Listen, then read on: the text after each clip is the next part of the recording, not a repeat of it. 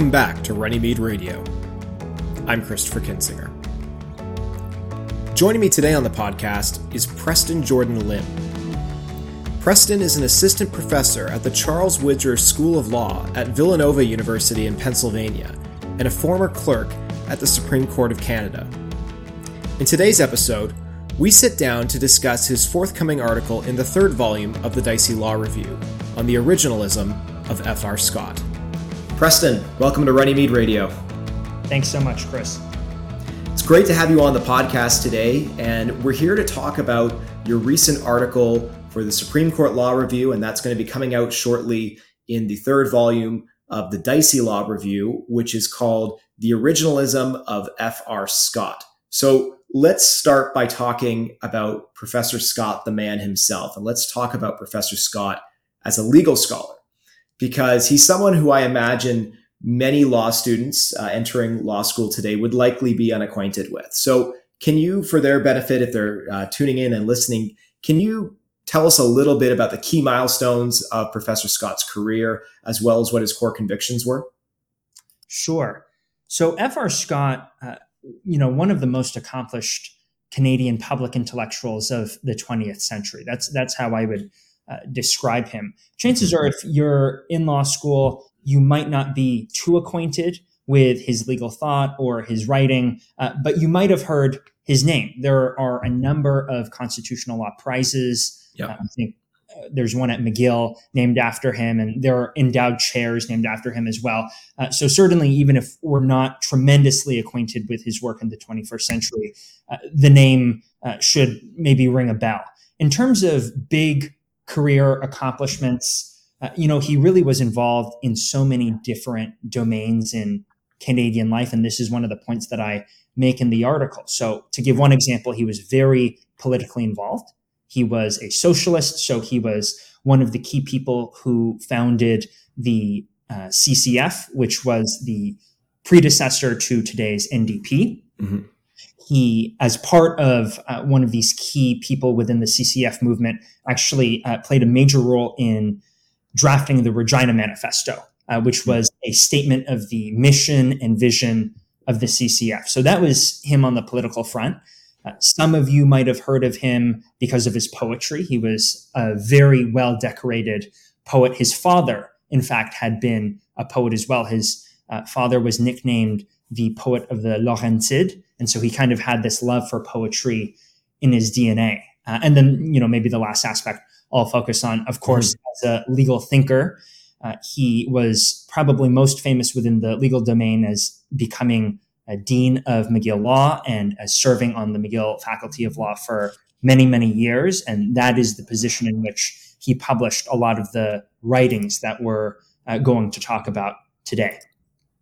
So, why don't we dive in then and let's start talking about the writings and some of the ideas uh, that he advanced? Because in this paper that you've got coming out soon in Dicey, you, prov- you advance a really provocative uh, thesis. And you note that while Professor Scott is often remembered for his work as a nationalist, as a socialist, as a civil libertarian, that he is, quote, every inch the originalist, end quote.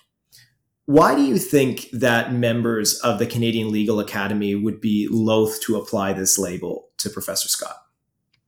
Right. It's a great question, Chris, and I think I'll respond by making a couple points. So, first off, you know, originalism has become a very charged label here in Canada, as it is in the United States. Uh, and I think one important point is to maybe get to the definition of originalism, because in my view, originalism doesn't actually incorporate a specific political orientation. Mm-hmm. Originalism is a method mm-hmm. of constitutional interpretation. So there are various definitions that have been given. One of the ones that I like is uh, the one that I include in the paper, and it's by Jack Balkin, who's a constitutional theorist at Yale Law. And he writes that originalism in its various forms maintains one, that some feature of the Constitution is fixed at the time of adoption. Two, that this fixed element cannot be altered except through subsequent amendment. And three, that this fixed element matters for correct interpretation. So, you know, we'll get into a discussion of originalism as we, uh, you know, kind of as Chris and I unpack my paper. But one thing I would note at the outset is Balkin's definition has to do with interpretation. It doesn't have to do with the results necessarily of constitutional interpretation. And so I think one lesson that I'd like to dispel people of is that originalism naturally and always will result in outcomes that we associate with the conservative political movement. Mm-hmm. That was not the case with F.R. Scott, at least. And the second point that I'll get on the table is, uh, you know, Chris, you mentioned how this is a provocative argument. I think it is. But one other point that I'd like to make is that F.R. Scott certainly wasn't alone in his advocacy of originalism. So in this paper alone, I mentioned how F.R. Scott derived a lot of his approach to the Constitution from his own teacher at McGill Law, uh, Herbert A. Smith. He was an Englishman who taught at McGill for some time and then uh, went back to the United Kingdom. But really, there was a whole wave of constitutional thinkers, especially during the Great Depression, that thought in originalist terms uh, and basically made this common unifying critique that the Judicial Committee of the Privy Council, which was Canada's final court of appeal at this time, mm-hmm. essentially um, turned the Constitution on its head by finding in favor of provincial power over federal power. It's it's a really interesting uh, topic of discussion, you know, uh, and obviously it's one that has been uh, bantied around in Runnymede circles quite a bit. This idea of uh, the extent to which originalism is in Canada uh, is, is is a force to be reckoned with in Canada. And you reference uh, an article by Benjamin Oliphant in uh, in your piece, and he talks about how there's there's sort of this narrative that you see often in Canadian mainstream media that. Characterizes original as quote a conservative and aberrant American preoccupation that has been soundly and uniformly rejected in Canadian law, end quote. And, you know, specifically, it's often juxtaposed against uh, the so-called living tree methodology.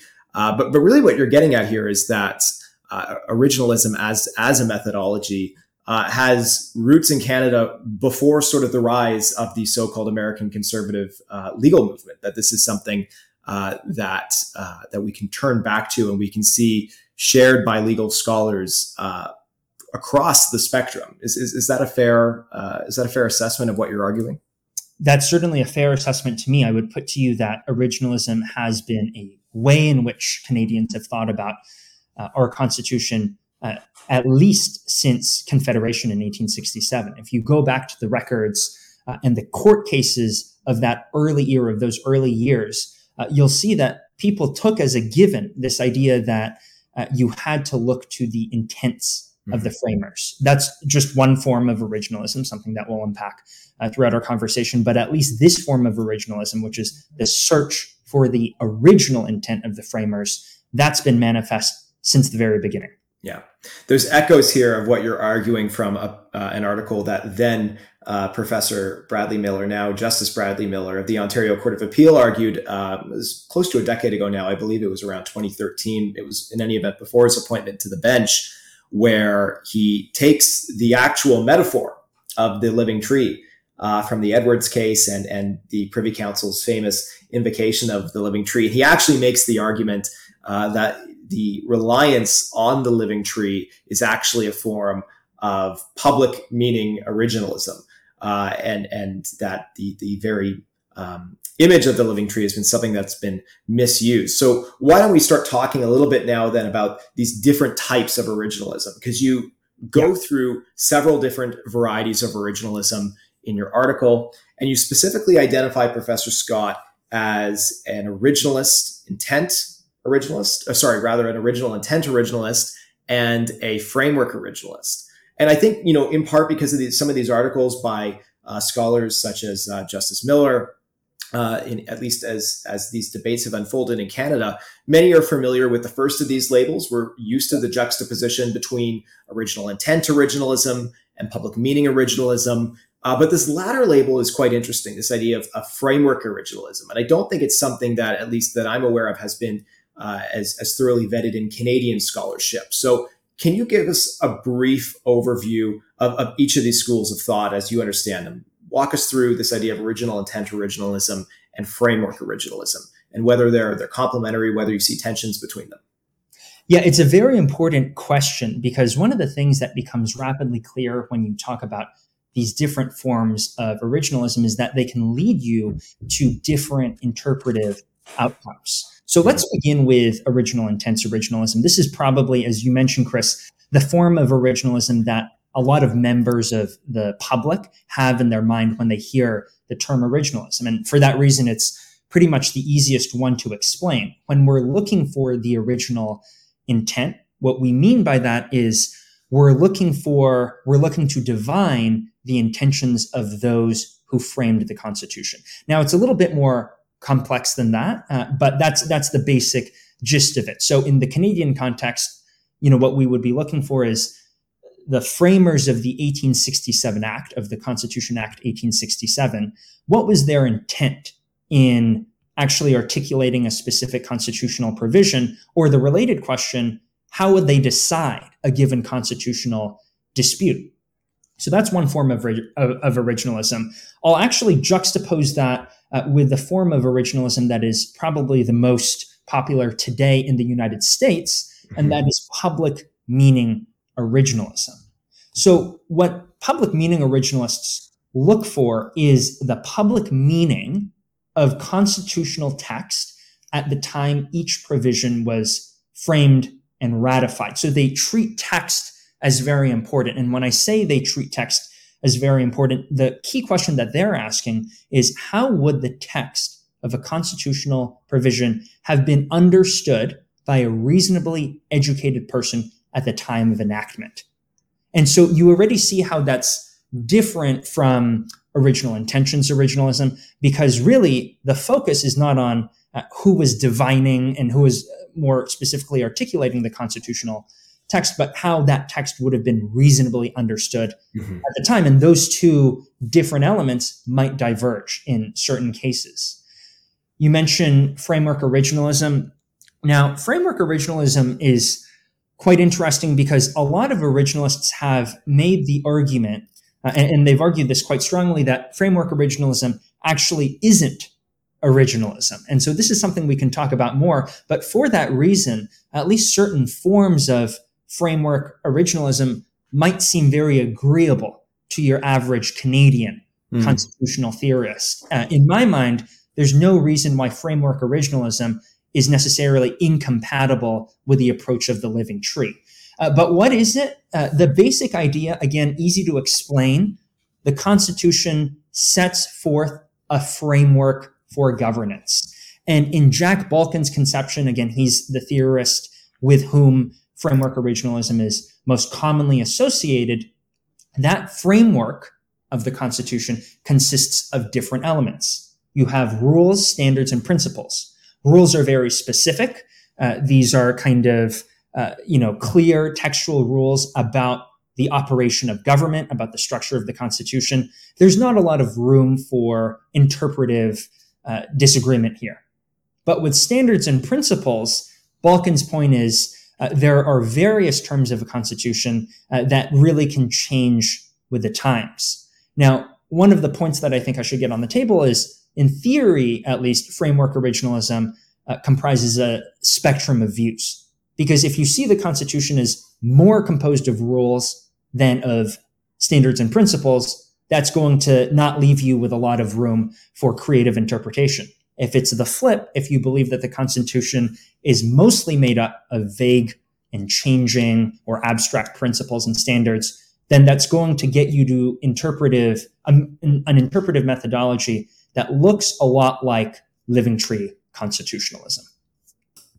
And I, I, do want to circle back to this um, and, and, start to kind of apply some of these ideas to recent debates that have emerged in uh, in Canadian constitutional law, and, and, we'll get to that. I, you know, just as you're speaking now, it, it seems to me that there's um, uh, um, a connection might even be drawn between this idea of a framework originalism and this concept of uh, constitutional architecture that has emerged in Supreme Court jurisprudence over the past decade or so.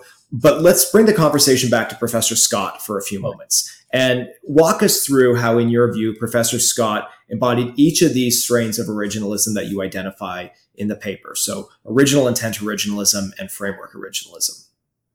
Right. So, in my mind, Scott was most clearly an intentionalist, a strict intentionalist. So this is that school of thought that I refer to as uh, original intentions, originalism. Really, when he was interpreting the Constitution in a lot of his key essays and some of his speeches, uh, what he was looking for um, was how to divine the framers' original intentions. And he did this by looking at, by canvassing certain key bodies of evidence. So he looked in particular at the proceedings and resolutions of the Quebec and London conferences. These were the interprovincial conferences that led ultimately to the enactment of the Constitution Act 1867. And at these conferences, uh, the delegates published resolutions. Mm-hmm. These resolutions didn't always accord with the final text of the Constitution Act 1867, but Scott put a great deal of weight on these conference resolutions. He also looked at the Confederation debates of the various provinces that joined up to form the Dominion in 1867. So uh, when you had uh, in these colonial assemblies all the delegates, uh, or rather all of the uh, elected uh, parliamentarians arguing about the terms of confederation, he really would go into these uh, debates and try to see, based on these debates, how uh, the framers of the Constitution Act 1867 would have approached right. specific questions. And then lastly, uh, this one's quite interesting, and it makes sense when you think about it for a little bit. Uh, he also looked to the actions of early parliaments after 1867. Uh, and the reason for this, of course, was that various of the framers, uh, this should come as no surprise, went on to serve in very important roles uh, in the Dominion Parliament after 1867. And so if the Dominion Parliament a couple of years later disposed of a question in a certain way, then that was to Scott dispositive as to how a certain provision ought to be interpreted.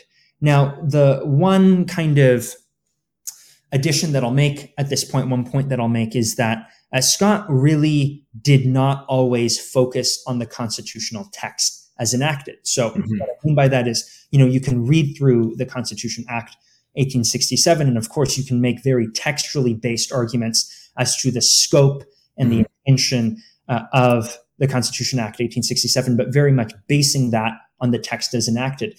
Scott didn't do that. Scott often thought that, for example, what Sir John A. Macdonald might have said uh, in a post Confederation debate in the Dominion Parliament, that that might actually be better proof of uh, constitutional provisions meaning from the Constitution Act 1867 than the text read alone. Uh, and that's an important point that I think uh, we, we might come back to later. Uh, to finish off the answer, Scott was also yeah. a framework originalist. He definitely did believe that the Constitution set forth an enduring framework. Uh, he was actually, uh, you know, I would say he was very faithful. He was very loyal to the Constitution. And if you read his work, you'll often see these very kind of romantic allusions to the wisdom of the founding framers and to the mm-hmm. strength of this um, constitutional framework that they had articulated. And in his mind, this was a constitution that could grow, that could adapt to the challenges of the 20th century. And the chief challenge lay not with the fact that uh, it had just been, say, you know, a small group of men who had enacted this constitution in 1867. That wasn't the issue. For him, the issue was that the Judicial Committee of the Privy Council, which I mentioned earlier, which mm-hmm. consistently found in favor of provincial power, had actually subverted the vision of the framers of 1867. Right. And, and, and I want to pick up on a point that you, you emphasized a couple of moments ago uh, regarding Professor Scott's relationship uh, with constitutional text. Um, because, you know, when we're ta- thinking about original uh, public meaning originalists as sort of that juxtaposition to original intent uh, originalists. Uh, original public meaning originalists tend to place great emphasis on using the Constitution's text as our starting point in constitutional interpretation and, and using that as understanding is how that text would have been understood at the time that it was enacted rather than focusing on the subjective intention of the framers. So when we're thinking about Professor Scott as an original intent originalist, uh, to what extent, you, in your view, did he embrace or reject textualism? Uh, you argue that we should think of Scott as an originalist. Does this mean that we should also think of him as a textualist, or do you think that label doesn't really apply to him? I, I think it's a good question. Uh, you know, I think different people have different conceptions of textualism. I'll, I'll set forth mine and then answer the question. So for me, originalism is an approach to constitutional interpretation. And textualism, which very much uh, can resemble certain forms of originalism, applies to the interpretation of statutes. Mm-hmm. So in this paper, and actually, I think uh, I'm, you know, I, I, can say this on a broader level uh, that Scott didn't write that often on statutory issues. He really focused a lot more on the Constitution and specifically on the division of powers. Uh, mm-hmm. so I don't know that he necessarily had a cohesive vision of statutory interpretation. So that's the short answer to the question. I think the fuller answer to the question uh, is to say that Scott certainly believed that a focus on text alone, or even if we soften that statement, a paramount focus on text would be misleading. And so, you know, one one way to answer the question is to actually just give you a concrete example. It's an example that I focus on in the paper. So this is a provision that's very well known to people. Uh, so Section 9213 yeah. of the Constitution Act 1867 states that the provinces may exclusively make laws in relation to property and civil rights in the province. Mm-hmm. Now, somebody who's quite text-based in their approach might have, you know, certain views on what property and civil rights refer to you know how broad is that category how narrow is that category? And these are debates that have been very important in canadian constitutional history and debates that were uh, waged quite vigorously actually during the great depression. Mm-hmm. now scott didn't focus too much on the actual meaning of the term property and civil rights. In interpreting section 9213 what he did was he actually didn't look that much to the constitution act 1867 he looked to the resolutions And in uh, looking to the resolutions, he noted that the resolutions had qualified provincial jurisdiction over property and civil rights by adding these words, accepting those portions thereof assigned to the general parliament. So in Scott's view, you know, this earlier iteration of the clause, which had effectively split property and civil rights between the national parliament and between the provincial legislatures, that was very dispositive of the original intent. And I think the response of a public meaning originalist would be, well, look, that was that might have played a key role in the drafting process, but that text isn't in the finally enacted text of the of the Constitution Act 1867. And so that's a, a very clear example, I think, where uh, this debate as to which element of constitution interpretation, constitutional interpretation to prioritize it really isn't abstract or philosophical. It will lead you to a very different concrete outcome. Mm-hmm. And and I, I want to drill down on that in just a moment. Uh, you know this this idea of um, you know talking about uh, how we use the text uh, and whether we use the text as a starting point and how that can impact uh, outcomes in constitutional interpretation. As, and as a segue into that, because a lot of those issues have emerged in the discussion, as we've noted about uh, so-called constitutional architecture or so-called uh, unwritten constitutional principles. But as sort of a you know as a way of setting the stage for that discussion, I want to return for a moment to this idea of Professor Scott as being a framework originalist, and I think it's especially interesting because in one lecture that he gave in 1959, uh, he posited that the structure of the 1867 Constitution Act, quote, incorporated principles of civil liberties and human rights embedded in English constitutional law, end quote. And, and this is an argument that has often been used in support of the so-called implied Bill of Rights and that whole line of jurisprudence that came out between the 30s and the 50s. But it's interesting because this particular lecture by Professor Scott uh, was later picked up on in a 2004 dissent in The Queen and Demers by uh, Justice LeBel. And, uh, and he, he notes that uh, he, he uh, posits that Professor Scott kind of puts forward this argument that certain principles found in the, in the United Kingdom in the 1867 Constitution Act, as we've said, incorporated these principles of civil liberties and human rights. And, and specifically, he suggests that the documents that Professor Scott was referring to were uh, Magna Carta and the Bill of Rights of 1689 and, and the Balfour Declaration, the Statute of Westminster, and so on and so forth. And, and this is an argument that has been sort of uh, reemerged in recent years. Uh, there's a similar argument that um, Professor Ryan Alford, a good friend of Runnymede, has presented uh, on occasion, including in his recent book, Seven Absolute Rights. So I, I want to ask, you know, as we think about these debates and as they are evolving in Canada and reemerging, um, do you think that this kind of argument in favor of a so-called implied Bill of Rights or this idea of embedded constitutional rights outside the Charter is consistent with that framework originalist outlook that you describe in your article? Right. It's a good question. I mean, a couple of responses. The first one is that when we're talking about a coherent theory of originalism in the Canadian context, and in my mind, no scholar has kind of come out and traced out all the contours of what Canadian originalism might look like. But my point uh, would be that any such theory of the Canadian Constitution would have to deal in a very forthright way with a preamble to the Constitution Act 1867. And that is where we're sourcing uh, mm-hmm. basically this idea of the Im- implied Bill of Rights. So I'll just read it out. Uh, this is, you know, basically the, the start of the Constitution Act 1867. Mm-hmm. Whereas the provinces of Canada, Nova Scotia, and New Brunswick have expressed their desire to be federally united into one dominion under the crown of the United Kingdom of Great Britain and Ireland with a constitution similar in principle to that of the United Kingdom. So to answer your question, it's not just framework originalism that I think would look to the preamble mm-hmm. and say, well, that's important, right? We need to obviously incorporate things like unwritten constitutional values. We need to incorporate this idea of the uh, British Constitution in all of its richness and mm-hmm. all of its aspects.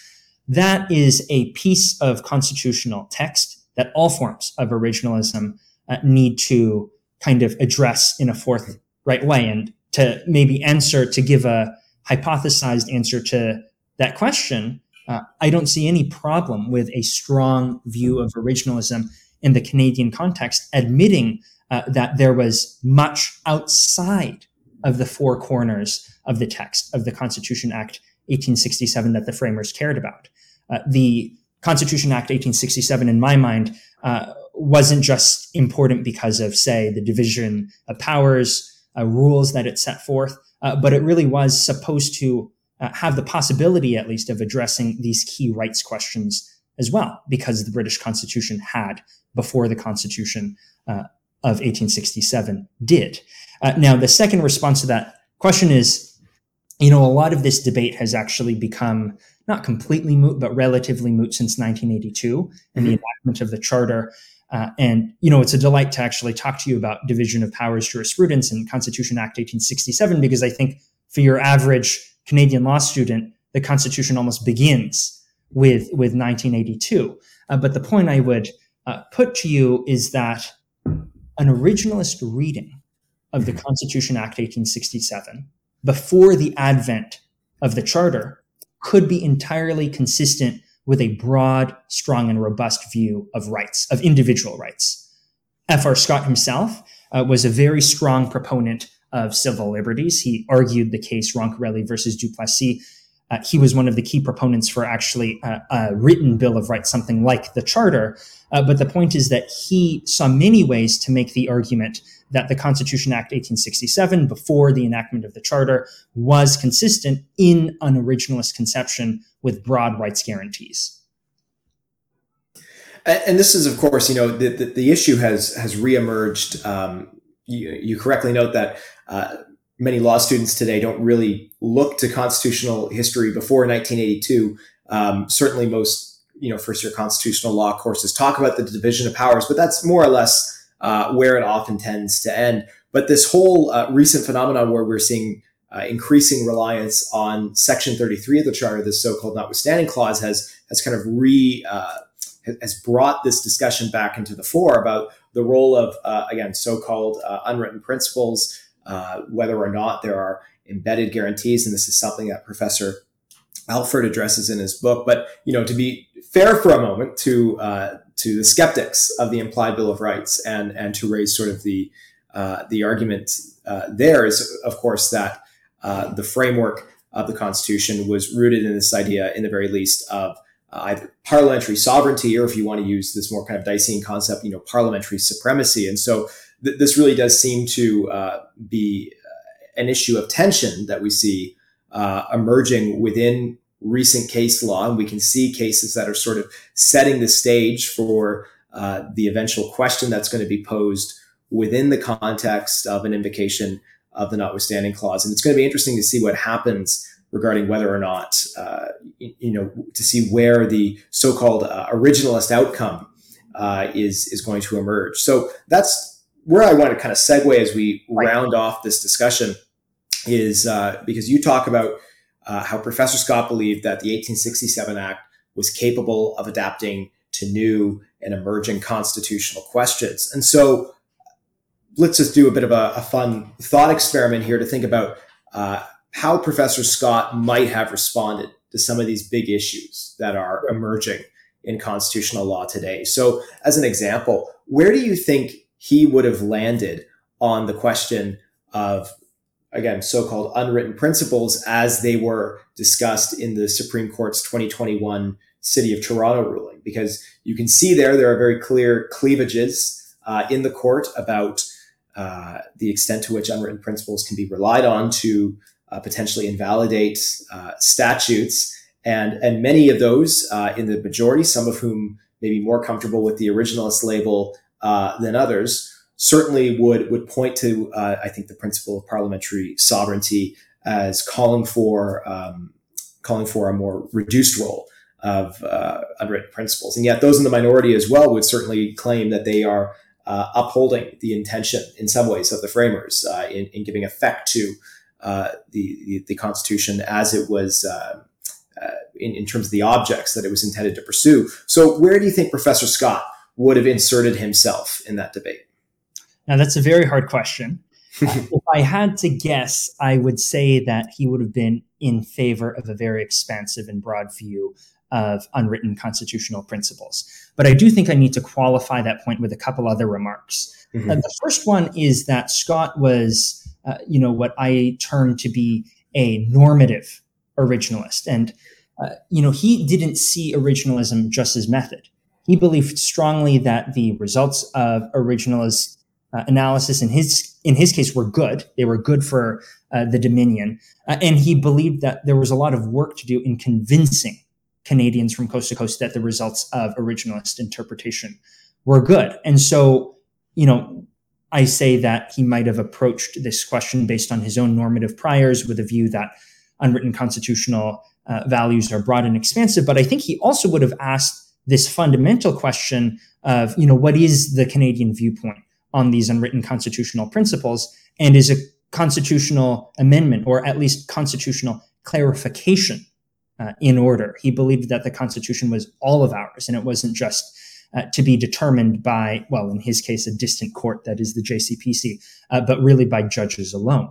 Uh, and the second point that I would uh, add to the table is that Scott had a particular vision of originalist interpretation. And what I'm doing in the paper is I'm making the argument that, you know, his philosophy of the Constitution was consistent with originalism, but I'm not making the argument that uh, all of his arguments would be accepted by you know various types of originalists to be accurate.